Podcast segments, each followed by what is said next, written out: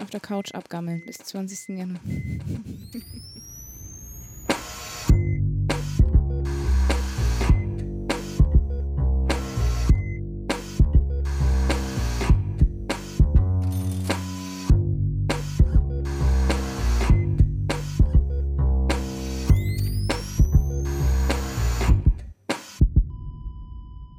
Salut und herzlich willkommen zu Gesundheit und Machtpolitik Episode 71 mit der Aufnahme am 15. November 2020. Ich weiß nicht, ob das jemand aufgefallen ist. Ich habe mich schon lange nicht mehr versprochen bei diesen Zahlen und Daten. Wie auch immer. Trump erkennt seine, danke, danke, seine Niederlage weiterhin nicht an. Die USA sind erschreckend gelähmt, gerade auch bei der Reaktion auf die Pandemie. Und in Deutschland meldet Ich finde es so schön, hier im Skript steht Pandemie. Pandemie, die Pandemie. Ich finde es ein besseres Wort.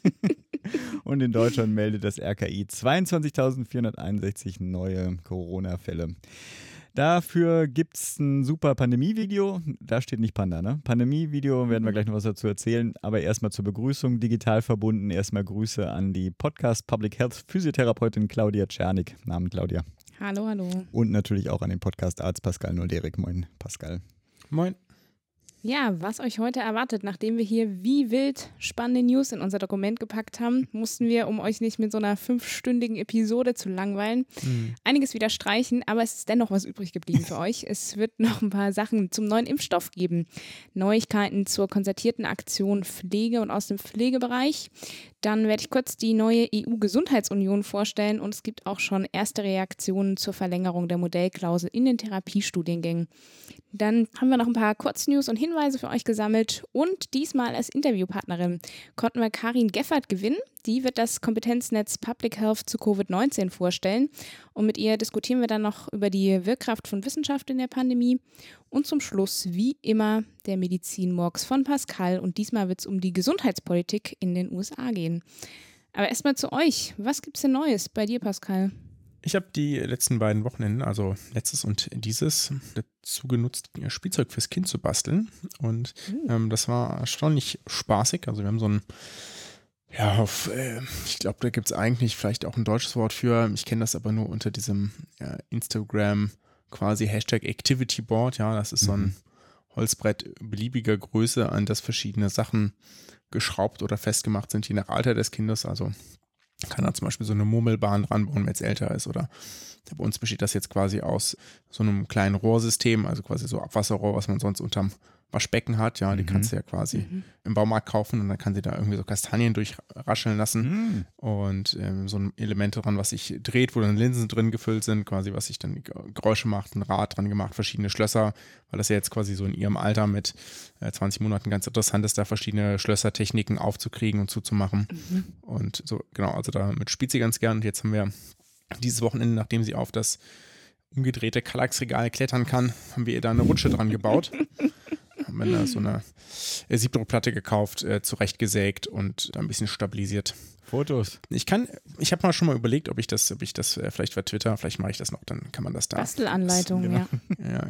Ja, Bastelanleitung, dafür ist es zu spät, aber genau, also Siebdruckplatten eignen sich zum Rutschen super. Die haben ja so eine ganz glatte Seite, die ist, ähm, die ist super glatt. Das funktioniert gut. Das einzige Schwere daran ist sozusagen, ja, man kann das, diese, in dieses Kallax-Regal willst du ja nicht reinbohren, ne? Das besteht ja aus gepresstem Holz und Luft, ne? Pappe vielleicht, ja, also da hält ja nichts drin. Das heißt, du musst einen Weg finden, das so stabil zu kriegen, dass du es da vorstellen kannst, ohne dass es wegrutscht und also du kannst es nicht an dem Kalex quasi festschrauben. Ich glaube, das ist eine schlechte Idee, das wird ausreißen.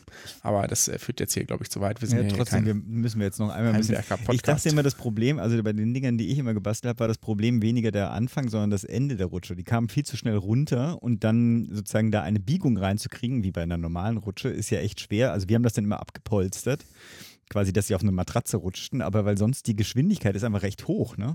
Ach so, ja, aber ich meine, also das Kallax, was wir da haben, das ist ja so ein quasi so ein schmales, ja. Das heißt, wie hoch ist das? 40 Zentimeter, 45 so, okay, Zentimeter. Okay. Genau, und davon, also die Rutschfläche, keine Ahnung, sind so 80 Zentimeter oder so. Okay, also es hat, einen, ja hat einen entspannten Winkel, ja. Ich meine, natürlich nimmt sie da Fahrt auf, das ist ja auch das, was es witzig macht, aber es ist jetzt nicht in gefährlichem Maße. Okay, wunderbar. Was gibt's denn bei dir Neues, Claudi? Ja, mein Sofa ist da. Hey! Ich äh, habe mich sehr, wir kommen ja später nochmal auf das äh, Video zu sprechen. Ich habe mich sehr mit diesem Typen verbunden gefühlt. Nur was den Typ und mich unterscheidet, ist, dass ich überhaupt nicht gammeln kann. Mir fällt es echt schwer. Also zumindest können wir jetzt wieder ein WG-Kino machen. Ja, ich weiß, ich weiß. Ich übe mich schon lange Jahre dran. Aber ich merke gerade schon echt, also ich vermisse schon das Kulturangebot mhm. arg. Und nachdem ich jetzt mittlerweile die gefühlt 300. Runde auf dem Tempelhofer Feld gedreht habe, finde ich das auch nicht mehr so spannend. Aber zumindest kenne ich jetzt alle neuen Outdoor-Sport- und Modetrends. Mhm. Ist wirklich erstaunlich, was man da so alles sieht. Was ist gerade ähm, so aktuell? Ja, alle möglichen, also heute war es recht windig, also alle möglichen ähm, Drachenformen und alles, was irgendwie mobil an den Füßen ist, mit ein, zwei, drei, vier, fünf Rollen hm. getrennt zusammen, jede mögliche Form. Und irgendwie kommen die 90er wieder zurück, also ganz viele mit diesen vier Rollen, Rollschuhen, die da mhm, unterwegs mhm. sind. Es gab auch Rollschuh-Disco und so. Also ist echt der Knaller. Sehr lustig, an einem Sonntag übers Tempelhofer Feld zu laufen. Ja, und irgendwie witzigerweise, ich weiß ja nicht, äh, klar, du hast so ein bisschen jetzt Pascal schon erzählt vom Basteln. In meiner Bubble fangen jetzt alle an zu stricken. Ich weiß nicht, Philipp, hast du noch ein neues Hobby jetzt entdeckt in der Pandemie? Ich bin erstaunt auch, was alle, wo man sich so reinnörden kann. Es gibt vor allem viele Sachen, wo ich mich eben nicht reinnörden kann. Wir haben einen Kommentar ja auch schon vor der letzten Episode bekommen und ich weiß nach wie vor nicht, was ich damit anfangen soll. Wir, also ich glaube, es zielte auf mich, sozusagen mehr Optimismus zu verbreiten oder Sachen, die Interpretation der Lage auch mal positiv zu wenden und im Sinne von wir schaffen das. Zum einen bin ich, glaube ich, tatsächlich in meiner Persönlichkeitsstruktur der falsche Ansprechpartner Ansprechpartner, ja, also Glas halb voll und so. Trotz alledem, es gibt was Positives, was haben wir jetzt alle schon mal mehrmals erwähnt. Wahrscheinlich habt ihr alle das auch schon mal gesehen. Falls nicht, allerdings solltet ihr euch diesen Link in den Show Notes angucken. Es gibt ein neues Video von der Bundesregierung, das nennt sich So wurden wir zu Corona-Helden. Köstlich. Also es gibt auch komischerweise Kritik darauf. Ich finde daran nichts zu kritisieren. Ich finde das super gemacht von der ganzen Dramaturgie, die Message, die da drin ist. Ich habe das sehr genossen. Sind, frag mich, drei Minuten oder so. Sollte man hm. sich auf jeden Fall rein. Kürzer, oder? Kann sogar noch kürzer sein. Also es ist auf jeden Fall kurz, prägnant und wie ja. gesagt nett gemacht. Auf jeden Fall. 1,36. 1,36, das, kann man sich mal Und äh, ich habe es auch nicht, also es gab ja tatsächlich Leute, die es irgendwie für eine, naja, also dass man damit ja anderes lächerlich machen würde und dass ja auch ganz viele Leute arbeiten gehen müssen, etc. Na klar, aber es gibt doch irgendwie auch einen guten Teil der Bevölkerung, also die sozusagen vielleicht Freizeitaktivitäten wahrnehmen, die vielleicht ich sag mal, Pandemie nicht so ganz verträglich sind, ja. Mhm. Und es gibt Leute, die erreichst du eben mit so einem Spot und alle anderen, die sich jetzt darüber aufregen, erreichst du damit eben nicht und dann sollen sie das halt einfach mal ignorieren. Ja. Weil, äh, ich meine, da tust du ja keinem weh mit, mit diesem Spot, ja. Das ja, ja. ist ja, gibt ja, gibt, gibt ja auch andere Spots, die schon mal hier aus Regierungen, Ministerien veröffentlicht wurden, so, wo du dich über irgendwen anders richtig lustig machst, aber das passiert da ja nicht, ja. Das ist ja richtig mit so einem Augenzwinkern. Kann man ruhig mal. Ich fand es auch lustig, dass die beiden Hauptpersonen aus Chemnitz kommen irgendwie witzig. Ja. Gut. Was mir allerdings zur Freizeitbeschäftigung dann doch noch einfällt, ist, ähm, normalerweise ist ja auch entweder man hängt zu Hause rum mit den Kids oder man geht irgendwo ins Grüne. Gestern musste ich mal was einkaufen gehen. Mein Sohn wurde heute 4444 Tage alt. Lange Rede, kurzer Sinn. Wir waren mal dann irgendwo in einem Laden und es scheint so, dass irgendwie die, eine, ein Großteil der Bevölkerung als Freizeitaktivität Shoppen sich ausgesucht ja, hat, weil die Ladenzeilen bla bla voll. Wahnsinn. Also ich habe heute nochmal geguckt, ich habe zum ersten Mal über sechs Begegnungen mit niedrigem Risiko zwar, aber trotz alledem, das habe ich, ja, sorry. Leute, hört, guckt euch das Video an und folgt der, folgt der Empfehlung. Kaufen macht auch nur bedingt glücklich. Ja. Obwohl gestern war es ganz lustig. Wie auch immer. Fangen wir mit den News mal an. Pascal, mach ja, mal den Das Start. ist exakt das. ja, genau. Wir, wir fangen an. Habt ihr ja wahrscheinlich alle schon gelesen, aber wir erwähnen es trotzdem, weil es sollte nicht unerwähnt bleiben. BioNTech, ich weiß gar nicht, wie man das am besten ausspricht, hat eine Pressemitteilung herausgegeben zu ihrer Impfstoffentwicklung, dass ihr der von ihnen entwickelte Impfstoff in einer Phase 3 Studie, also die letzte Phase sozusagen vor einer Zulassung eines möglichen Impfstoffes, zu 90 Prozent vor einer Covid-19-Erkrankung schützen würde. Unter den aktuell da eingeschlossenen knapp 40.000 Versuchspersonen, die entweder beide Impfstoffgaben oder eben Placebo erhielten, sind dabei 94 laborbestätigte Fälle von Covid-19 aufgetreten und äh, das Besondere an dieser Nachricht, also ja, es ist natürlich überhaupt eine tolle Nachricht, dass es einen Impfstoff gibt, der eine so hohe Wirksamkeit erreicht, ja, ist, dass es eine, eine neue Impftechnik ist, nämlich ein mRNA-Wirkstoff. Bisher ähm, gibt es grob gesagt ja, zwei Prinzipien. Entweder impft man sozusagen ein abgeschwächtes lebendes Virus, ja, also sagt hier, das äh, schwächen wir ein bisschen ab und geben, impfen es den Menschen nochmal und dann kann das Immunsystem damit üben. Oder wir nutzen sozusagen Virusbestandteile, die wir vorher zerlegt haben, molekularbiologisch, und äh, spritzen die dann Menschen, damit das Immunsystem damit üben kann, weil letztlich macht der Körper nichts anderes, als sozusagen auf, als, als auf die Außenseite eines Virus zu reagieren. mRNA-Impfstoff funktioniert ein bisschen anders. Also da gibt es auch irgendwie so Gerüchte, dass das irgendwie in die eigene DNA eingebaut würde oder dergleichen. Das ist mitnichten der Fall. Letztlich funktioniert das so. Ähm, da gibt es so eine, mRNA steht für Messenger-RNA, wird gespritzt, geht in die Zellen im Körper, dann wird von diesen Zellen ein bestimmtes Virusprotein gebaut, statt es sozusagen selbst zu spritzen, baut der Körper das dann selbst. In dem Fall ist es hier das Teil des Spike-Proteins. Das ist ja auch schon viel zitiert und wahrscheinlich in der Öffentlichkeit bekannt. Und dann kann das Immunsystem damit üben, weil es diesen eben auch als fremd erkennt. Jetzt, das klingt natürlich wahnsinnig und ich glaube, die Börsenkurse sind da auch erstmal kurz explodiert. Mhm. Aber wir müssen natürlich vielleicht ein bisschen zurückhaltend sein. Wir wissen überhaupt nichts mehr als diese Pressemitteilung. Es gibt keine Primärdaten, es gibt kein Peer Review, es gibt keine weiteren veröffentlichten Daten. Es gibt auch noch keine, auch eine Zulassung ist noch nicht in Sicht. Die werden bestimmt noch ein, zwei, drei Wochen brauchen, bis sie sozusagen ihre Studie da abschließen können. Dann muss das, ähm, wird das sicherlich sehr schnell gehen. Alles aber trotzdem bis man sozusagen weiß, wie ist denn die tatsächliche Effizienz, wie ist denn die Effizienz in Altersgruppen, verhindern die nur die milden Fälle oder verhindern die auch die schweren Fälle. Also das sind ja alles noch so Fragen, die da vielleicht offen sind, aber auch ein Wirkstoff mit einer geringeren Wirksamkeit wäre mhm. sicherlich erstmal ein großer Fortschritt bis zur bisherigen Situation. Genau. Also hm. positiv, siehst du? Wir haben positive Nachrichten. Positiv. Genau. Äh, dazu auch, auch, wir haben das jetzt schon mehrmals angekündigt, aber die UKW-Folge, also unsere kleine Welt von Tim Prittloff, habe ich auch noch verlinkt, wo er sich dann mit diesem Impfstoff auseinandersetzt. Das Einzige, wo ich, also A muss es ja zweimal gegeben werden, aber ich meine, ein großes Problem oder eine große Herausforderung ist natürlich die Temperatur dieses, ähm, äh, wo das gelagert werden und transportiert hm. werden muss. Minus 70 Grad. Äh, weswegen quasi der gesamte ambulante Bereich ja dann äh, wegfällt und das muss dann halt mit einer anderen Impfstrategie Technologie. Wozu es ja auch ein Paper gab, diese News haben wir rausgeschmissen. Aber sozusagen, es muss äh, mit größerem Aufwand dann umgesetzt werden. Na gut, ich habe was zur Pflege rausgesucht und zwar sind es zwei Bereiche und zum einen ist das die konzertierte Aktion Pflege, da gab es inzwischen Bilanz und es gab ein fünfseitiges Konzeptpapier mit Eckpunkten zur Pflegereform des kommenden Jahres. Erstmal zur konzertierten Aktion Pflege. Am Freitag wurde von Gesundheitsminister Jens Spahn, dem Arbeitsminister Hubertus Heil und Familienministerin Franziska Giffey eine Zwischenbilanz der inzwischen zwei Jahre alten konzertierten Aktion Pflege gezogen. Surprise, surprise, natürlich sehr positiv wurde die eingeschätzt. Im Fokus der Arbeit stand mehr Personal, bessere Bezahlung und aber auch die Stärkung der generalistischen Ausbildung.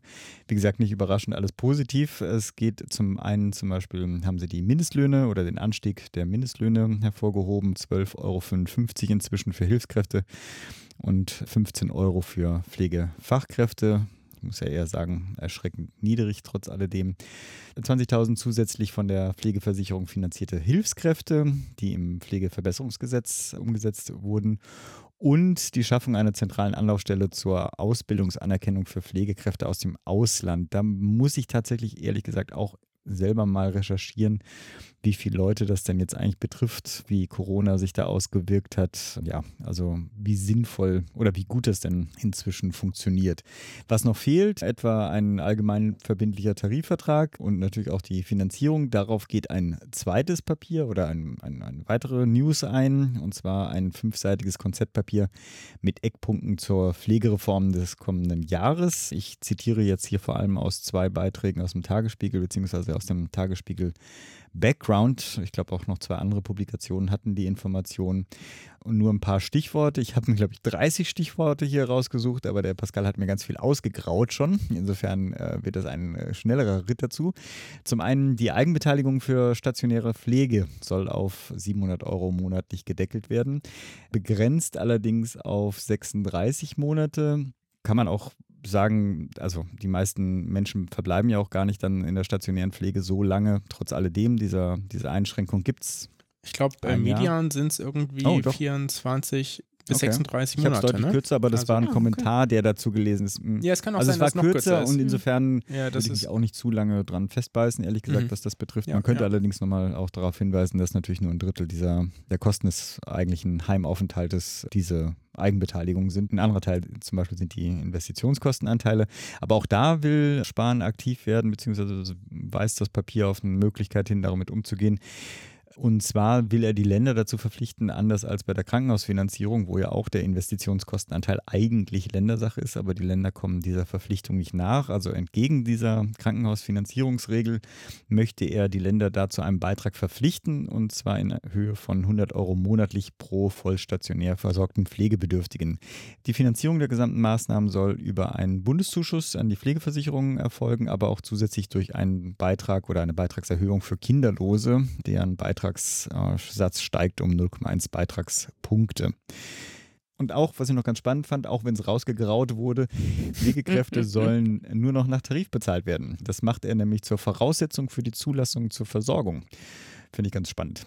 Ja, und äh, wenn wir schon beim Thema Pflegefinanzierung sind, würde ich auch nochmal äh, den Beitrag von Rothgang und Domhoff äh, verlinken, beziehungsweise das Paper, weil man, glaube ich, nicht häufig genug sich für eine solidarisch finanzierte Pflegebürgerversicherung am besten in Vollfinanzierung aussprechen kann. So, genug der Pflege. Und nee, Pascal, ich höre dich atmen, du willst noch was ergänzen. Ja, ich wollte ganz kurz sagen, dass die Begrenzung der Eigenbeteiligung mich so ein bisschen an die Übergabefolge, liebe Grüße, zur Sockelspitzentausch oh ja, oh ja. erinnert hat. Da habe ich, also die habe ich wirklich äh, sehr gefeiert, weil ich mir da selten Gedanken darüber gemacht habe, aber das fand ich irgendwie äh, überzeugend. Mach mal einen Link rein, den muss ich sonst selbst raussuchen. Oh, ich guck mal, während Okay. hier Claudia die nächste News vorstellt. Genau, ich weite mal ein bisschen den Blick weg aus Deutschland hin zur EU, denn die EU will in der Gesundheitspolitik stärker zusammenarbeiten. Im März gab es ja viele nationale Alleingänge der Mitgliedstaaten, Grenzschließungen und uneinheitliche Standards und Ursula von der Leyen, die EU-Kommissionspräsidentin, die derzeitige, hatte ja bereits im September angekündigt, eine Gesundheitsunion einzuführen womit zusätzliche europäische Kompetenzen in der Gesundheitspolitik erreicht werden sollen. Denn äh, bislang ist es eben so, dass die EU auf diesem Gebiet der Gesundheitspolitik eigentlich ja praktisch nichts zu sagen hat. Wie soll das Ganze jetzt konkret aussehen? Letzte Woche kamen da genauere Vorschläge dazu. Und zwar ist eine neue Verordnung zu schwerwiegenden grenzüberschreitenden Gesundheitsgefahren geplant. Darin geregelt werden soll unter anderem eine Überwachung der Gesundheitslage in allen Mitgliedsländern mit der Meldung von gewissen Gesundheitsindikatoren, wie zum Beispiel freien Intensivbetten. Es soll zudem auch die Möglichkeit geschaffen werden, einen EU-Gesundheitsnotstand auszurufen und damit eben auch der koordinierte Einkauf von Hilfsgütern vereinfacht werden. Und es soll eine EU-Taskforce für Pandemien aufgebaut werden. Finde ich äh, irgendwie eine spannende Geschichte. Ich, ich weiß nicht, wie ihr so drüber denkt. Ich finde es ziemlich reaktionär und auf dieses eine Gesundheitsproblem Mhm. jetzt, also dem Pandemiegeschehen, beschränkt, ist sicher zu diskutieren und ist ja auch immer die Frage, ja, ist das jetzt, soll die, die EU sozusagen diesen Spielball Gesundheitspolitik mit aufnehmen, da erweiterte Kompetenzen haben, kann man sich ja lang drüber diskutieren. Ich meine, Mhm. aber die machen doch eigentlich, ist das ja nur das, was sie eh schon theoretisch könnten, also sozusagen, also es ist ja nicht viel mehr, ne, weil letztlich haben sie ja quasi keine Kompetenz, außer das, was grenzüberschreitend ist und also alles, was ich jetzt gelesen habe oder gehört habe von dir, geht ja nur auf den grenzüberschreitenden Bereich, oder? Genau, also was sozusagen EU-weit ist, aber zum Beispiel diese Möglichkeit, einen EU-weiten Gesundheitsnotstand auszurufen, den gibt es ja bislang meiner Meinung nach nicht. Nee, nee, genau. Und genau, also das ist auch so. Und natürlich auch, dass sozusagen die EU dann den Überblick hat, was in den einzelnen Mitgliedstaaten wieder die Situation ist. Das gibt es eben auch noch nicht, dass es so zentral gesammelt ist. Und das soll damit sozusagen ermöglicht werden.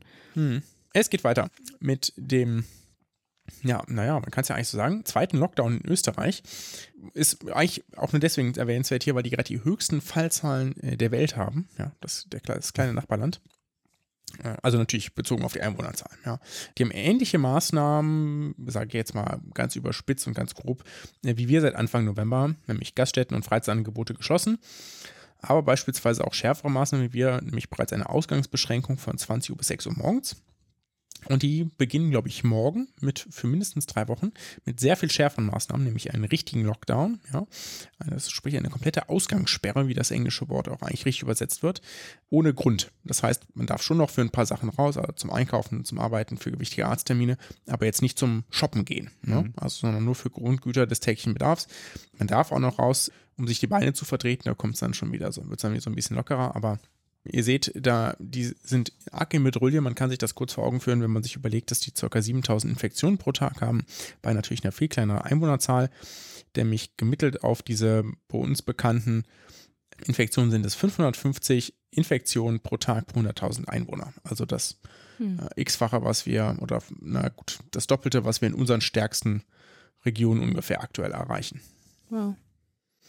Okay, ja, ich mache weiter, wie immer aus der heilmittelerbringenden Welt. Ein paar News. Und zwar hatte ich ja in der letzten Episode schon angesprochen, dass es im Referentenentwurf des Gesundheitsversorgungsweiterentwicklungsgesetz auch einen Passus gibt, der die Physiologo und Ergo betrifft, nämlich dass die Modellklauseln bis 2026 verlängert werden sollten und damit auch die Entscheidung, ob eine akademische Ausbildung in die Regel übergeht.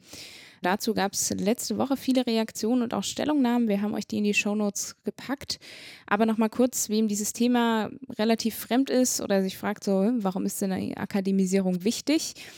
Will ich hier nochmal ganz kurz erklären. Also es braucht auf jeden Fall in den Berufsfeldern, also Physiotherapie, Ergotherapie und Logopädie, eine wissenschaftliche Fundierung der beruflichen Praxis und auch eine Qualitätssicherung der therapeutischen Leistung. Nicht zuletzt müssen wir uns auch ein bisschen Gedanken machen, wie wir attraktiv für den Nachwuchs bleiben als diesen Beruf und müssen auch eine internationale Anschlussfähigkeit erreichen können. Denn Deutschland ist, das hatte ich glaube ich beim letzten Mal auch schon erwähnt, eines der wenigen Länder, die eben noch da auf Berufsschulniveau mhm. ausbilden und sozusagen das nicht in akademisches Niveau gehoben haben. Was mir an der Stelle auch nochmal wichtig ist zu sagen, manche haben da so ein Bild im Kopf, dass jetzt so Theoretikerinnen ausgebildet werden, die dann irgendwie, weiß ich nicht, im stillen Kämmerlein sitzen. Nein, sollen es nicht. Es sollen genauso Praktikerinnen ausgebildet werden, aber eben reflektierte Praktikerinnen, die eigenverantwortlich und nach aktuellen wissenschaftlichen Standards ihre Patientinnen behandeln können und das auch reflektieren können. Darum geht es sozusagen in dieser Akademisierungsgeschichte. Wer sich damit weiter auseinandersetzen will, ich glaube, ja, Philipp hat es da auch reingepackt in die Shownotes. Es gibt eine Stellungnahme des Bündnisses jo. Therapieberufe an die Hochschulen. Genau, da wird auch nochmal erläutert, warum das wichtig ist und an welchen Stellen das wichtig ist und alles rund um dieses Thema Ausbildung und Akademisierung in den Therapieberufen. Kommt mir alles sehr bekannt vor aus der Pflege, muss ich sagen. Ja, ist ähnlich. Mhm. Könnte ich mir vorstellen, ja. So, zu den Kurznews. Machen wir die Kurznews. Es gab ein Gespräch vom Deutschlandfunk, äh, die Deutschlandfunk-Diskussionsrunde Formate des Politischen, auch ein, ein zungenbrecherischer Titel. Und zwar mit Christian Drosten über Corona und die Medien. Ist, wie ich finde, ich habe nur die Hälfte bisher ungefähr gehört, aber da ein sehr interessantes Gespräch geworden. Packen wir einfach in die Shownotes. Sind 54 Minuten, kann man sich aber mal geben. Ja, ja ich habe noch was und zwar wurde das Gesundheitsinformationsportal des Bundes eingeführt, nämlich unter gesund.de bund.de, ist auch ein Zungenbrecher, kann man jetzt verlässliche Gesundheitsinformationen abrufen. Damit soll sozusagen diesem Dr. Google so ein bisschen zuvorgekommen werden. Ich meine, ihr werdet das ja sicher auch kennen. Ne? Wenn man irgendwas hat, googelt man erstmal und dann, pff, eigentlich weiß man gar nicht so, was kommt denn da, wer, wer schreibt denn da irgendwas rein und ist es wirklich verlässlich? Und deswegen wurde vom Gesundheitsministerium sozusagen diese Seite ins Leben gerufen. Aktuell, ich glaube, sind da 190 Erkrankungen schon mal gelistet und wirklich mit verlässlichen Informationen bestückt. Guckt da gerne mal rein, bildet euch eure Meinung. Es gab allerdings da auch schon eine Kritik dazu, und zwar in der Hinsicht, dass das BMG für diese Geschichte mit Google kooperieren musste. Mhm. Da gibt es auch, ja, das ist natürlich, kann man kritisch sehen. Genau, gab es natürlich auch ein bisschen Berichterstattung dazu. Mhm. Es hat aber die Kritik war gar nicht so lange anhaltend, oder? Also in meiner Wahrnehmung. Nee, war relativ kurz und kam, glaube ich, auch mhm. viel von den, also natürlich von den Anbietern, die sonst Gesundheitsinformationen anbieten und dann eben nicht mehr an erster ja, Stelle stehen. Ja. Logisch, okay. ne? so, ja, verstehe. Genau. Ja, äh, kommen wir zu einem anderen Anbieter von Gesundheitsdienstleistungen. Was ein Übergang. Äh, VitaBook ist insolvent. Das ist erwähne ich nur deshalb hier, weil man jetzt denken könnte, ah ja, okay, der Anbieter unter anderem von einer Art digitalen Gesundheitsakte, ich glaube, das hieß Online-Gesundheitskonto. Die hatten auch so eine Plattform zwischen Altenpflegeheimen und Apotheken zur Abwicklung von Arzneimittelnachbestellungen etc. Und hat, hat sich da, hatte sich da so verschiedene Nischen gesucht. Und insoweit ist, das, ist die Firma jetzt nicht gegangen wegen dem schlechten Geschäftsmodell, sondern wegen Rechtsstreitigkeiten. Nämlich Facebook hatte geklagt, weil Logo und der Name dem von VitaBook doch recht ähneln. Das kann man mal googeln, dann sieht man das. Und ähm, das war dann seit dem 1.11. plötzlich nicht mehr erlaubt, nach einem Gerichtsurteil das zu nutzen. Und das ist natürlich dann doch ein großer Aufwand, das auszutauschen. Und zusätzlich war eine der Apps äh, des Anbieters der digitalen Gesundheitsakte aus dem Google Play Store geflogen, also anderer Großkonzern sozusagen, weil die in die App ein Quarantänemonitoring eingebaut hatten und Google dazu gesagt hat, dass ihr seid hier irgendwie nicht sensibel gegenüber diesem tragischen Ereignis und probiert daraus Kapital zu schlagen. Das erlauben wir nicht. Und so schnell kann es gehen in der digitalen Welt, wenn man sich einmal mit den zwei Falschen anlegt. Hm. Ja, die möglichen äh, Konfliktpartner Facebook und Google wäre jetzt auch nicht so meine erste Wahl. Ja, da gibt es andere. Vor allem nicht gleichzeitig. Ja, nicht gleich Ich habe mich gefreut über eine Mitteilung des Weltärztebundes. Delegierte der World Medical Association WMA haben eine Grundsatzerklärung verabschiedet mit der Forderung, Gesundheitsbehörden sollen Pseudowissenschaften und Pseudotherapien entschiedener entgegentreten. So weist der WMA-Präsident David Barb darauf hin, dass sich die Wahrnehmung von Pseudotherapien als harmlos inzwischen gewandelt habe. Man wisse heute einfach, dass sie ein Risiko für die Patientensicherheit darstellen können, vor allem wenn wirksame Behandlungen hinausgezögert werden würden. Alles ja auch Diskussionen, die wir im Kontext der Homöopathie schon benannt haben. Eine kleine Side-Note muss ich dazu dann trotzdem machen, wegen nämlich der Schlussnote in diesem Dokument. Erstmal wunderte ich mich, wie das denn der Homöopathie-Befürworter und Vorstandsvorsitzende der WMA und ehemalige Präsident der Bundesärztekammer, unser bekannter Frank Ulrich Montgomery, denn in sich äh, rationalisieren würde. Das wollte ich eigentlich noch klären, dann las ich aber die letzte Zeile, äh, des, äh, die Schlussnote des Dokumentes, in der steht nämlich: The aim of this declaration is not the traditional ancestral medicines nor so-called indigenous medicines firmly rooted in peoples or in nations forming an intrinsic part of their culture, rights, traditions and history. Also ganz banal, diese Deklaration zielt nicht auf historisch gewachsene, kulturell verwurzelte, traditionelle Medizin. Und ich verstehe natürlich, warum es politisch rein muss, so, damit die WMA das noch unterzeichnen kann, aber ich finde es trotzdem äh, doch ein bisschen traurig, dass so eine medizinische Organisation auch 2020 da nicht deutlicher auftreten kann.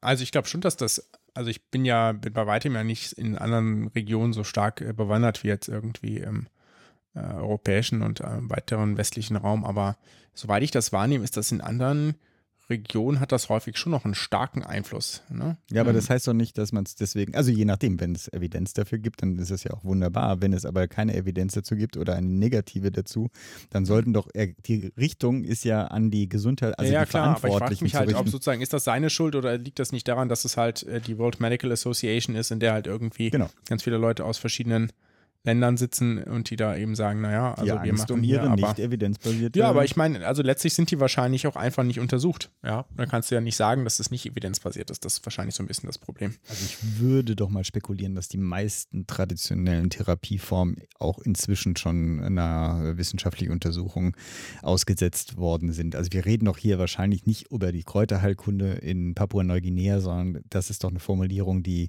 Therapiephilosophien, also was weiß ich, wie die in Anführungsstrichen Anführungsstrichen traditionelle chinesische Medizin oder sowas schützen sollte. Also für mich ist das so eine Formulierung, die aus China und natürlich auch wie das Gedankengebäude der Homöopathie dann irgendwie schützen soll. Nö, ich hätte jetzt, ich hätte jetzt da speziell irgendwie Südamerika, Afrika gedacht. Ja, nicht jeder einzelne, Wurzeln. aber dazu gibt es auch ja. immer ja, Studien. Da wäre Edzard Ernst jetzt mehr zu fragen. Also würde mich das wundern. Okay. Es ist ja, ja nicht wir, in den letzten fünf Jahren. das mal nach, das würde mich jetzt auch interessieren. Gut.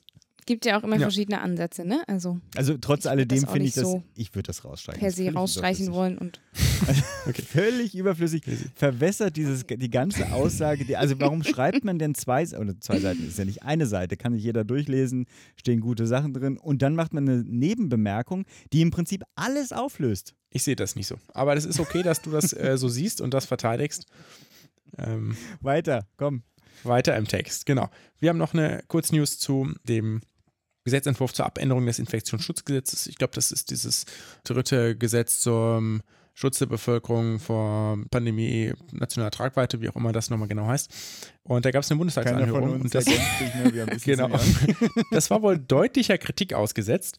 Die Schlagzeile, die ich da gelesen habe, war nämlich verfassungswidrig und voller handwerklicher Fehler. Wir sind hier jetzt kein Rechtspodcast, aber ich fand das schon äh, erstaunlich, dass das so stark äh, juristisch zerpflückt wurde. Wir packen hier ausnahmsweise mal ein äh, juristisches Publikationsorgan mhm. in die Shownotes.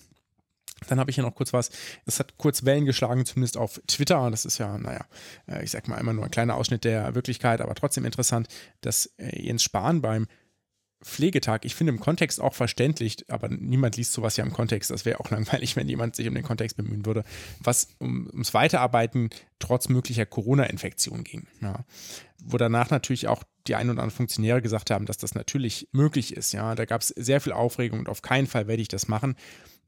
Ähm, ich habe das äh, ganz spezifisch so verstanden und ich glaube, äh, so hat er es auch gemeint, dass das natürlich die äh, allerletzte Lösung ist. Ja, also wenn es sonst kein Personal mehr gibt. Mhm. Ja, weil natürlich ist das Ziel, du hast dich sozusagen infiziert, bist aber symptomfrei, ja, geh nach Hause, zwei Wochen, komm wieder. So. Und sollte dies aber unter keinen Umständen mehr möglich sein, ja, ähm, dass dann es sozusagen konsequent ist, dann auch Mitarbeiter einzusetzen, die nicht schwer erkrankt sind, ist ja logisch und auf der, passiert ja auch in anderen Fällen, ja. Es gibt ja nicht umsonst in der Deutsch, in Deutschland. Ist ja auch in den genau, also wenn du, vereinigt. Wenn du sonst erkältet bist, gehst du ja häufig auch noch zur Arbeit. Ja, wenn du Rückenschmerzen hast, gehst du zur Arbeit. Wenn du Kopfschmerzen hast, gehst du zur Arbeit. Ne? Sollte man alles nicht machen, passiert aber. Ja, ist ja. jetzt, ich will das jetzt irgendwie nicht damit vergleichen, aber sozusagen, das ist natürlich aus einer Organisationssicht logisch ist, diese Ressource als allerletztes zu ziehen ist mir völlig klar und ich verstehe dann nicht, wo sozusagen der Aufschrei herkommt, dass das natürlich nicht cool ist und dass das bitte auf keinen Fall passiert, bevor nicht hier irgendwie äh, das Wasser bis zum Hals steht. Ja. Äh, ist, denke ich, auch selbstverständlich, aber ich glaube, da will man vielleicht auch einfach den Kontext nicht lesen oder man will sich gerne aufregen. Ich weiß es nicht. Also ich würde das natürlich auch nicht gerne machen, ja, wenn ich infiziert bin, will ich zu Hause bleiben. Sind so. wir, glaube ich, d'accord. hm. Ja. Gut, ihr wartet alle darauf, dass ich jetzt weitermache. Ich sehe jetzt gerade, es war auch nur eine ganz kleine Mini. Last but not least. Genau, mhm. Mini-News. Und zwar gibt es, wenn ihr das immer noch nicht abonniert habt, solltet ihr das einfach machen. Die UKW, also unsere kleine Welt von Tim Pritloff, der hatte jetzt, der macht ja primär jetzt diese Corona-Weekly-Ausgaben, aber der hatte eine schöne Ausgabe jetzt zum Brexit. Breaking the Law in a Limited and Specific Ways. Die Überschrift. Mhm. Einfach für die Leute, die einfach noch weiter am Brexit-Thema interessiert sind, aber nicht vielleicht täglich irgendwie mit kleinen News, sondern mal so eine Stunde zusammengefasst, wie denn jetzt der Stand ist und die Aussicht. Fand ich hörenswert. Genau. Jetzt sind wir aber damit durch mit den News. Genau, wir sind durch und ich würde sagen, wir sind bereit fürs Interview, wie schon angekündigt, mit Karin Geffert diesmal, die wir witzigerweise alle drei über verschiedene Ecken kennen, weil sie auch eine unglaublich aktive Frau ist in der Public Health Szene. Und genau, ich stelle sie gleich nochmal kurz vor. Und ich würde sonst ja. sagen, Absolut. wenn ihr nichts mehr habt, ab zum Interview und zum Kompetenznetz Public Health Covid-19 Vorstellung. Viel Spaß.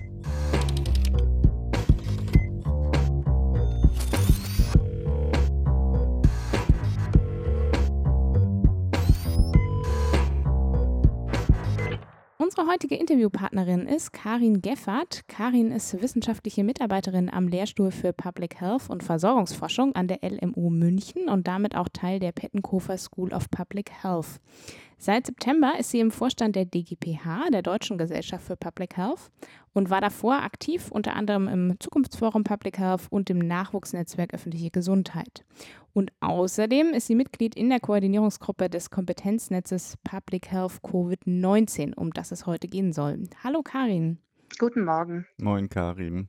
Ich bin ja derjenige, der hier am wenigsten Info hat. Was ist denn überhaupt das Kompetenznetz Public Health zu Covid-19? Ja, das Kompetenznetz Public Health zu Covid-19 ist ein Zusammenschluss von verschiedenen Fachgesellschaften aus dem Bereich Public Health zur gemeinsamen Bündelung der unterschiedlichen Fachkenntnis und Erfahrung zum Thema Covid-19. Und das Ziel ist es, schnell und flexibel und angepasste Expertise zu Covid-19 für die aktuelle Diskussion und Entscheidungsfindung zur Verfügung zu stellen. Mhm. Dazu wird wissenschaftliche Erkenntnis einmal zusammengestellt, aufbereitet und in möglichst allgemein verständlicher Form verbreitet, wobei man da auch sagen muss, die Information richtet sich vor allem primär an Behörden, Institutionen und politische Entscheidungsträgerinnen. Mhm. Von wem kam die Initiative, das zu machen? Also sagen wir so, es ist ja sehr schön, dass es die gibt, weil Public Health endlich mal eine Stimme zu aktuellen Themen bekommt. Mhm. Aber wo kam denn da der erste Impuls dazu? Kannst du den Namen nennen? Äh, ja, also die Gründungsgesellschaften sind auch diejenigen, die in der Koordinationsgruppe des Kompetenznetzes vertreten waren. Das war so, dass Ende März eine erste Telefonkonferenz stattfand zwischen den verschiedenen Fachgesellschaften mhm. mit dem Willen, man muss doch irgendetwas machen. Und jetzt, Achtung, jetzt kommen viele Abkürzungen und äh, für diejenigen, die nicht ganz vertraut sind mit der Szene, ist das immer ein bisschen abschreckend, aber ich glaube, es ist trotzdem mal gut, sie zu nennen. Also mit dabei war die Deutsche Gesellschaft für Sozialmedizin und Prävention, die GSMP, die Deutsche Gesellschaft für medizinische Information, Biometrie und Epidemiologie, GMDS, die DGPH, also Deutsche Gesellschaft für Public Health, Deutsche Gesellschaft für Epidemiologie und die Deutsche Gesellschaft für medizinische Soziologie, DGMS. Genau. Und das sind jetzt auch diejenigen, die das Ganze koordinieren und organisieren. Mhm. Und ähm, die haben sich am Anfang zusammengetroffen und wie, wie vielen, ja, am Anfang der Krise ging es so, man muss doch irgendetwas machen, es muss doch jetzt etwas mhm. passieren. Und es war auch schnell klar, dass es jetzt nicht nur auf diese fünf Gesellschaften beschränkt bleiben sollte, sondern auch notwendig ist, eigentlich noch weitere Expertise zusammenzuholen. Und es wurden verschiedene Gesellschaften angeschrieben, dann mhm. wurde die Homepage online geschaltet und dann war es eigentlich mhm. wie so ein Schneeballprinzip, dass dann immer mehr Leute dazu kamen und mitgemacht haben. Leute mhm. oder auch Institutionen? Also gibt es ja jetzt noch mehr Institutionen, die jetzt da inzwischen dabei sind? Ja, auch Institutionen. Inzwischen sind es, also es kommt darauf an, wie man es zählt, ähm, über über 30 Fachgesellschaften oh, wow. mit dabei, also wissenschaftliche Fachgesellschaften zum Großteil, die auch ein, ja, eine ganz große Bandbreite abdecken, also von Gesundheitsökonomie über Arbeitsmedizin, Tropenmedizin, Gerontologie, mhm. Psychologie mhm. und ÖGD und so weiter. Ah, ÖGD, das war das Stichwort, sogar. das ich wartete. genau. Wobei man eben sagen muss, haben ja auch nicht alle Interessensvertretungen eigene Fachgesellschaften. Es sind eben teilweise auch Berufsverbände oder Vereine dabei, die aber fachgesellschaftsähnliche Aufgaben übernehmen, als zum Beispiel der BVÖGD, der Bundesverband mhm. der Ärztinnen und Ärzte im öffentlichen Gesundheitswesen. Genau. Und der ist da auch der Fokus, dabei. Genau, die Gut. sind auch dabei. Ich bin beruhigt. Der Fokus ist jedoch schon bewusst aktuell auf den wissenschaftlichen Fachgesellschaften, was auch einfach auch hm. Kapazitätsgründe hatte, mhm. insbesondere am Anfang. Und es ist, also die Praxis ist mit angedacht und es sind auch Einzelpersonen mit dabei, aber tatsächlich jetzt nicht so explizit mit abgedeckt. Was mhm. aber mhm. einfach auch daran liegt, also es sind, ihr hört jetzt schon, wie viele Gesellschaften es sind. Mhm. Mit der Praxis wird es ja noch ja, umfangreicher, sagen wir es mal so. Wir kommen mhm. gleich zu den inhaltlichen Sachen. Ich habe noch eine Nachfrage, äh, sozusagen, weil du meinst sozusagen Kapazitätsgrenzen. Im Zuge von Covid-19 ist ja unglaublich viel Geld in Forschung reingesteckt worden, insbesondere natürlich Pharma in Entwicklung von Impfstoffen etc. Hat das die Public Health Szene eigentlich auch erlebt? Also hast du jetzt auf einmal mehrere Mitarbeiter oder, oder ist das da noch nicht angekommen? Ja, schön wär's.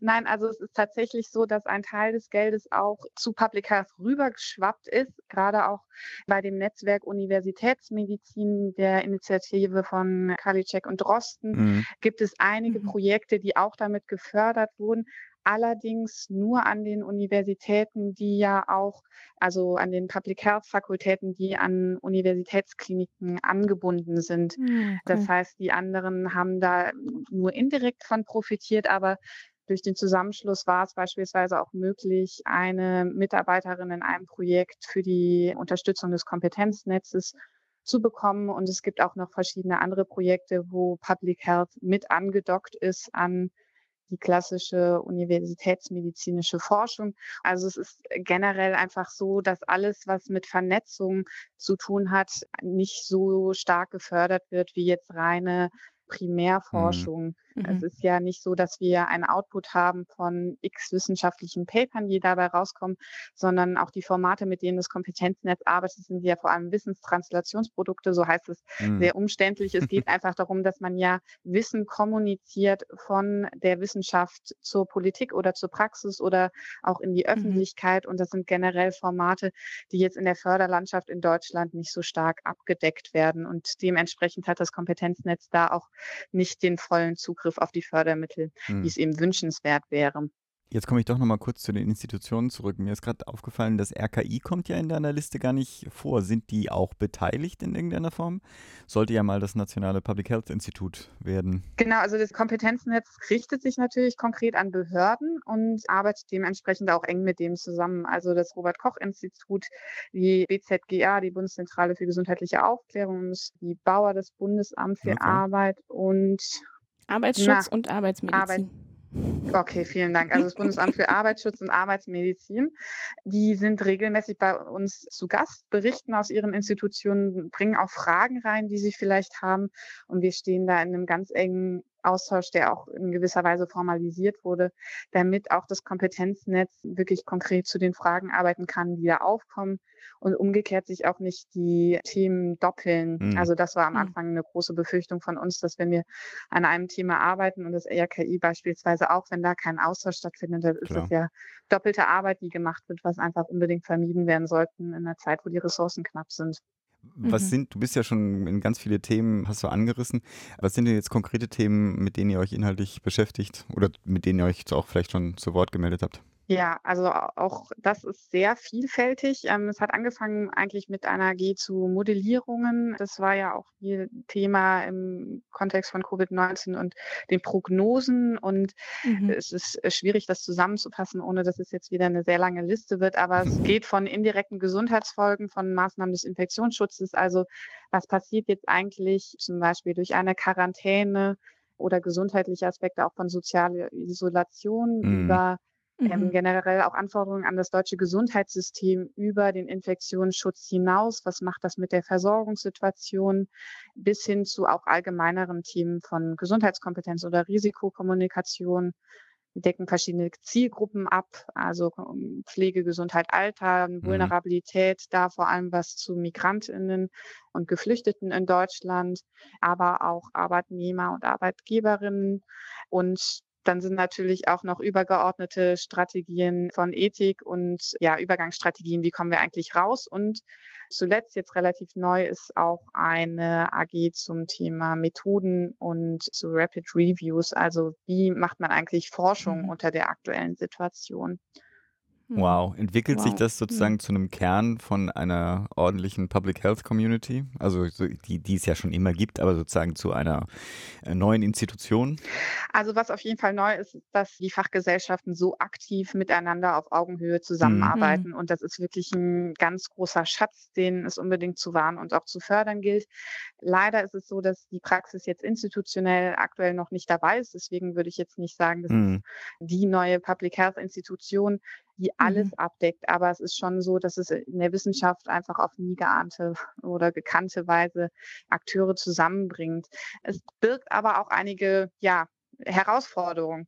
Das ist zum Beispiel relativ ähm, aufwendig, auch in dem Rahmen Stellungnahmen miteinander abzustimmen, weil einfach die verschiedenen Perspektiven auf die Probleme nicht in Konkurrenz miteinander stehen, aber die miteinander zu vereinbaren, schon einfach eine Herausforderung ist. Es ist mhm. aber auch erklärtes Ziel des Kompetenznetzes, jetzt nicht einfach verschiedene Stellungnahmen zu jedem Thema zu veröffentlichen, sondern wirklich in den Diskurs auch miteinander zu treten, wissenschaftlich über sowohl Methoden als auch Inhalte zu diskutieren. Und das ist natürlich insgesamt einfach ein doch relativ langwieriger Prozess aus, aber es bietet eine großartige Möglichkeit, einfach äh, die verschiedenen Akteure zumindest unter einem Dach besser mhm. zusammenzubringen. Mhm. Das klingt ja wirklich nach geballter Wissenschaftspower, so wie ich das einschätzen würde. Nun wird ja die Rolle von Wissenschaft in der Corona-Pandemie auch häufig schon diskutiert.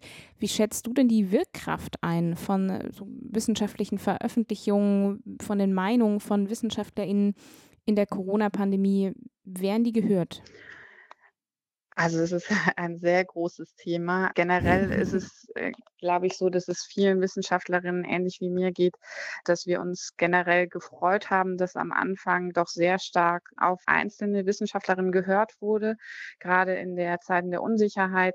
Mhm. Allerdings ja auch nur auf einen bestimmten Teil der Wissenschaft und nicht auf alle. Und was wir jetzt aber zunehmend beobachten, ist ja auch diese Heterogenität, die jetzt auch ähm, einfach gezeigt wurde durch die vielen verschiedenen Fachgesellschaften und Themen, die schon genannt wurden.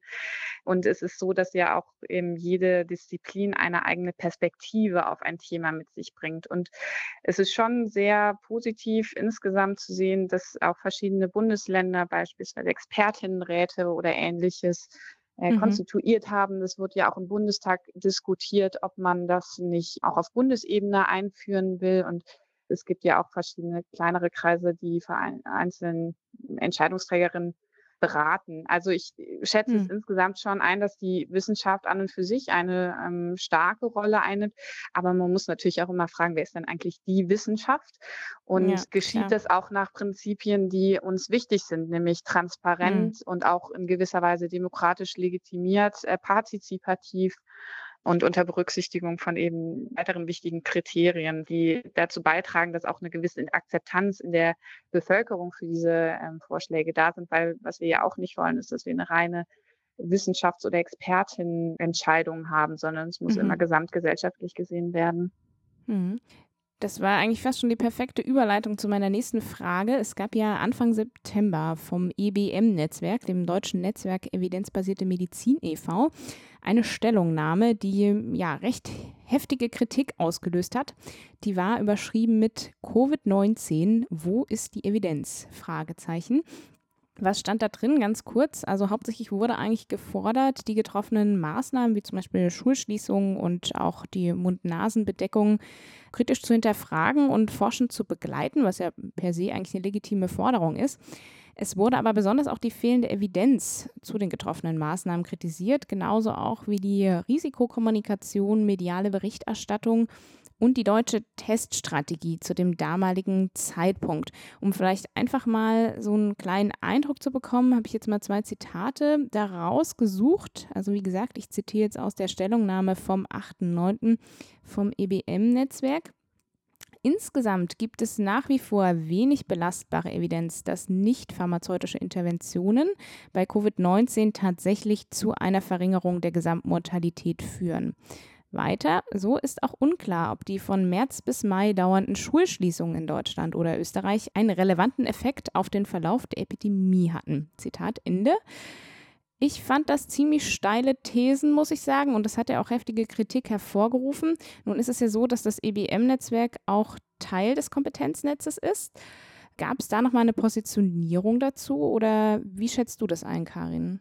Die Stellungnahme ist auf jeden Fall intensiv diskutiert worden innerhalb des Kompetenznetzes, aber ja auch darüber hinaus. Also es gab viel Aufregung dazu.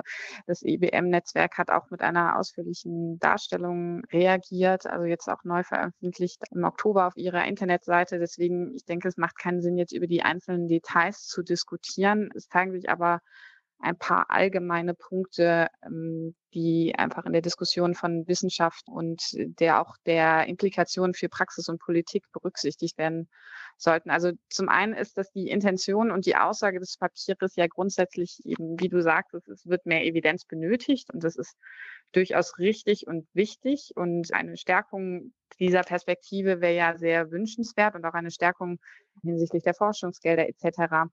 Aber es zeigt sich an dieser Stellungnahme auch sehr stark, dass es eben aus der Perspektive der EBM geschrieben wurde und hm. nicht unter Berücksichtigung von anderen Aspekten. Und so kommt es auch zu teils auch etwas nicht ganz eindeutigen Aussagen. Und generell äh, gibt es einfach unterschiedliche Verständnisse von Evidenz. Also es ist mhm. natürlich mhm. klar, dass der Goldstandard die randomisiert kontrollierten Studien sind. Das ist aber generell im Bereich Public Health relativ schwierig, allgemein und natürlich im, mhm. in der Situation einer Pandemie kaum möglich, zumindest am Anfang. Klar, und ja. ein Fehlen der Evidenz, Zeit, ne? mhm. genau richtig, und ein Fehlen der Evidenz aufzuzeigen, das ist natürlich richtig, aber es ist auch die Frage, was die, die Folge dann davon ist. Also es ist die Folge dann, dass man, dass man gar nichts macht. Das ist ja auch mhm. schwierig. Und es gibt ja auch eben Abstufungen. Also es gibt natürlich unterschiedliche Grade an Evidenz. Und dann muss man einfach auch in, in gewissen Situationen, wenn die Goldstandard-Evidenz nicht da ist, einfach auf andere Evidenz zurückgreifen, wie auch zum Beispiel Modellierungsstudien oder Beobachtungsstudien, auch wenn die natürlich nicht mhm. gleichwertig zu betrachten sind. Es gibt aber noch einen weiteren Aspekt, der wichtig ist, und zwar die Frage, was das eigentlich für die politische Entscheidungsfindung heißt, weil es heißt, es wird im Englischen immer von Evidence-Informed Decision Making gesprochen. Also mhm. Evidenz ist auch nur ein Baustein neben Abwägungen wie zum Beispiel Werte der Bevölkerung oder auch Expertinnenmeinung oder generell finanzielle Ressourcen, Werte. Und das kann nicht als quasi einzige Voraussetzung dargestellt werden, um überhaupt mhm. eine Entscheidung treffen zu können. Und das wurde auch dementsprechend diskutiert und es war eigentlich auch eine sehr ja, positive Diskussion, dass man sich einfach über die unterschiedlichen Standpunkte ausgetauscht hat und dann auch festgestellt hat, dass man einfach wissenschaftlich unterschiedliche Perspektiven vertritt.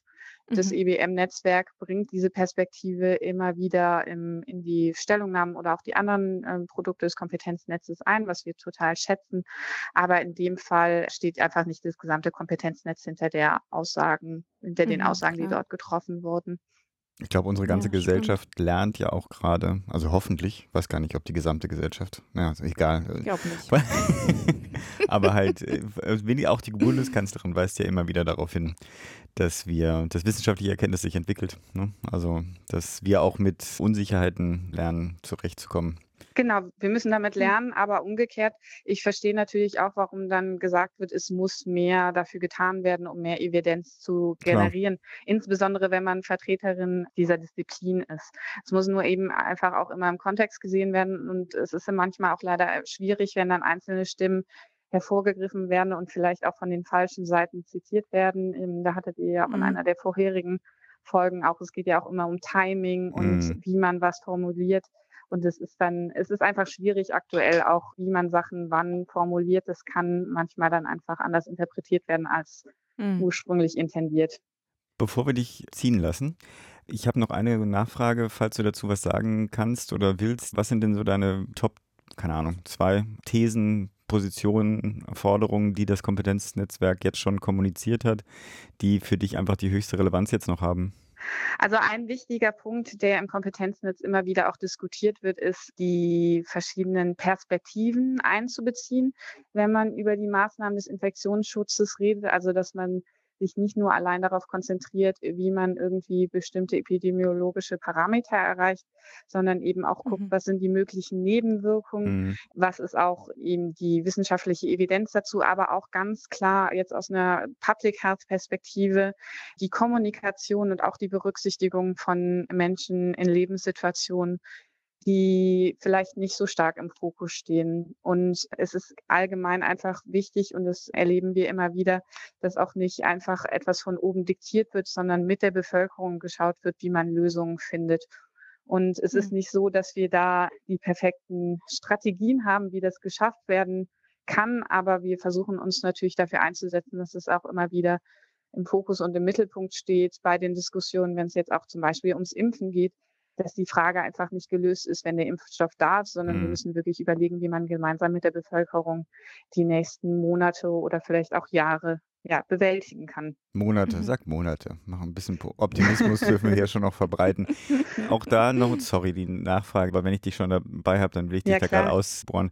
Die vulnerablen Gruppen, die vielleicht bis jetzt noch nicht berücksichtigt wurden. Also in meiner Bubble in der letzten Woche waren das ja vor allem so Thema häusliche Gewalt und zum anderen auch die psychische Gesundheit.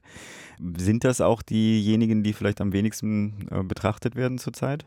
Oder siehst du dann noch weitere Gruppen, also Kinder, ne, Jugendliche? Ja, also ich, ich sehe da schon noch weitere Gruppen. Kinder, Jugendlichen ist natürlich eine Gruppe, die sehr vulnerabel ist, aber aus meiner Perspektive ist es durchaus schon so, dass in den Medien da vermehrt darüber diskutiert wird. Was ich ein bisschen vermisse, ist die Diskussion über die Situation von alten Menschen.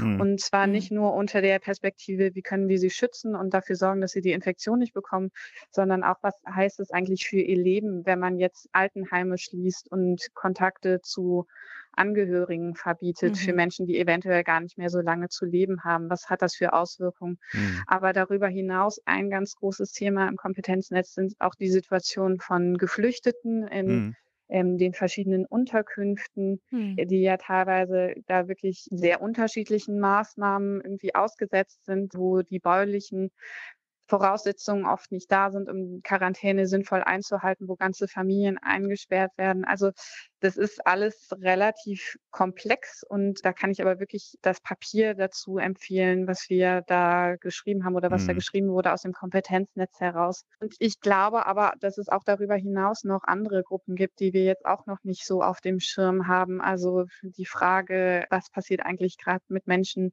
ohne Zuhause? Mhm. Und das ist auch was, wo wir im Kompetenznetz im Moment drüber diskutieren, ob wir das noch weiter mhm. berücksichtigen können und wie man das auch angehen kann. Also ich glaube, auch da gibt es auch selbst im Bereich Public Health irgendwie noch einen blinden Fleck, weil natürlich auch alle gerade mhm. nicht also es setzt sich kaum jemand systematisch hin und analysiert, haben wir jetzt an alle gedacht, sondern es ist doch hm. auch selbst da immer so, es gibt ein paar starke Stimmen und gerade bei Kindern und Jugendlichen ist es zum Glück so, dass es da doch sehr starke Anwältinnen und Anwälte gibt, insbesondere von den Fachgesellschaften, aber bei den anderen gibt es zwar auch Vertreterinnen, aber es wird auf jeden Fall nicht so viel darüber diskutiert. Ja, Karin, ganz lieben Dank für deine Zeit Herzlichen und Dank. für die Auskünfte zum Kompetenznetz. Ist auf jeden Fall sehr spannend und ich finde es super, dass sich die Fachgesellschaften da einfach zusammengetan haben und zusammen in den Austausch gehen und eben auch diese verschiedenen Perspektiven einbringen. Das würde ich mir für viele andere Bereiche mhm. auch wünschen.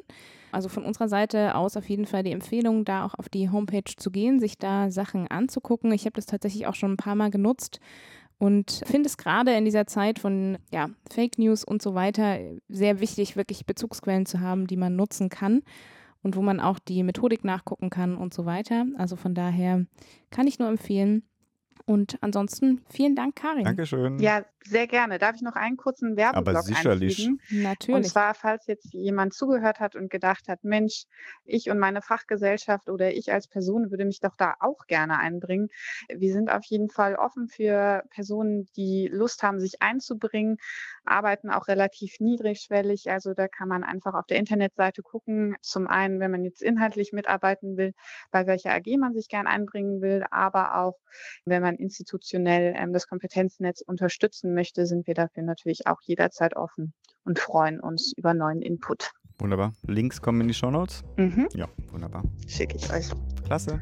Genau, Mach's dann gut. vielen Dank an euch. Bis dann. Ciao. Viel Erfolg. Tschüss.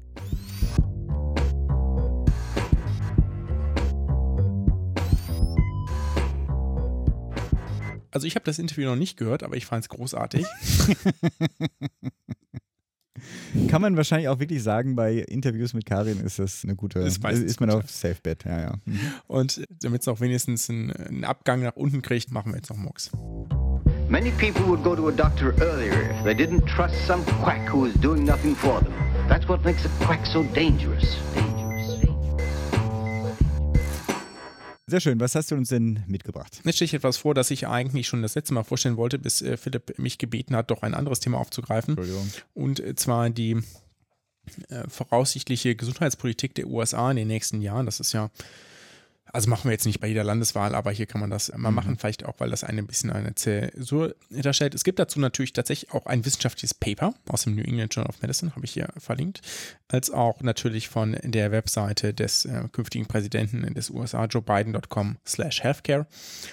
Und da gibt es, also ich bin, habe das so gelesen, ne, und ich kenne ja das ich kenne das jetzt nicht aus eigener Anschauung, aber viele Strukturen der USA sind mir schon bewusst und trotzdem habe ich nochmal gedacht, ey Leute, ihr habt einfach echt ein kaputtes System.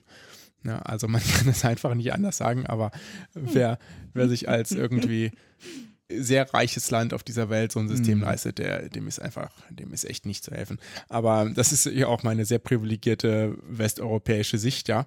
Aber also so viel Geld auszugeben und dann so ein System dabei herumzukriegen, ist irgendwie schon traurig. Ne? Ich meine, die haben mit die besten Ärzte da, ja. Viele der äh, Top-Ärzte, Top-Infektiologen etc. leben alle und arbeiten in den USA. Und trotzdem ähm, erreicht das nicht die breite Masse. Aber kommen wir zu ein bisschen was Konkreterem. Natürlich gibt es einen kleinen Fokus auf Covid-19.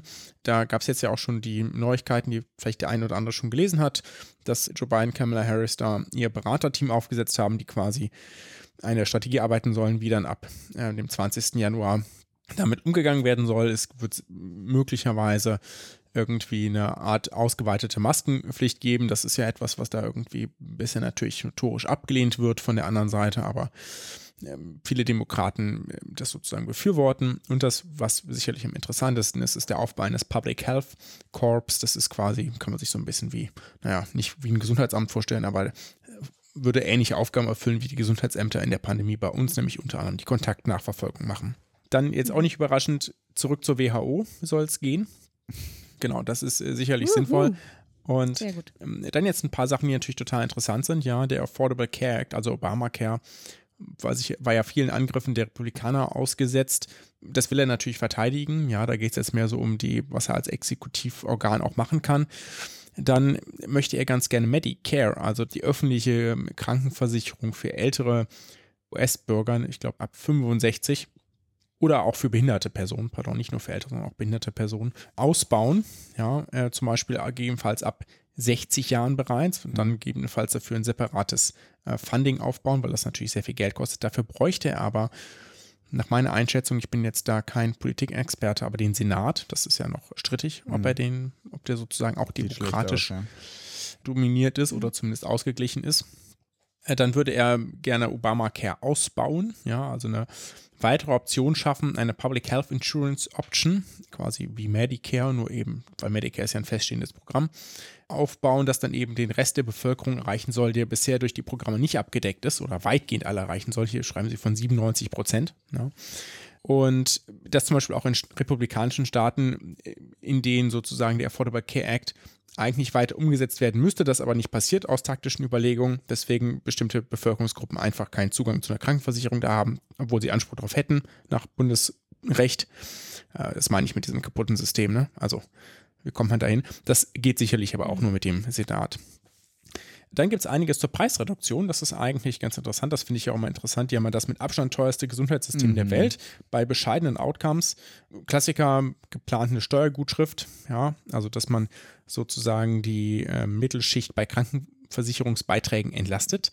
Da weiß ich nicht, ob das, ähm, ob das zustimmungspflichtig wäre. Was ich besonders äh, spannend fand, ist, dass äh, den Terminus kann ich auch gar nicht. Ähm, Surprise Medical Billings. Habt ihr eine Idee, was das sein könnte?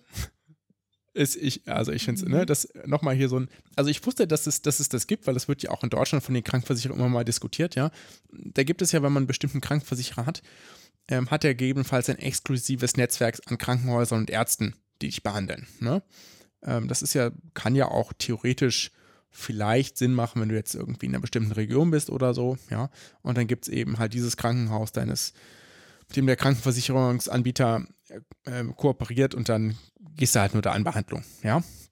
Soweit, so gut. Kann man vielleicht machen. Ne? Gibt Argumente dafür, gibt Argumente dagegen. Jetzt kann es aber sein, und das so der Punkt ist, wenn du dann in ein anderes Krankenhaus gehst, was dazu nicht gehört, äh, musst du es eben selbst zahlen oder es wird teurer. Ja. Jetzt kann es aber sein, dass du in deinem Krankenhaus bist, also du gehst in das Krankenhaus zum Netzwerk deines Versicherers und es behandelt dich aber ein Arzt, der nicht bei diesem Netzwerk angestellt ist, weil er da aushilft, weil der irgendwie gerade den Dienst hat, was auch immer, ja.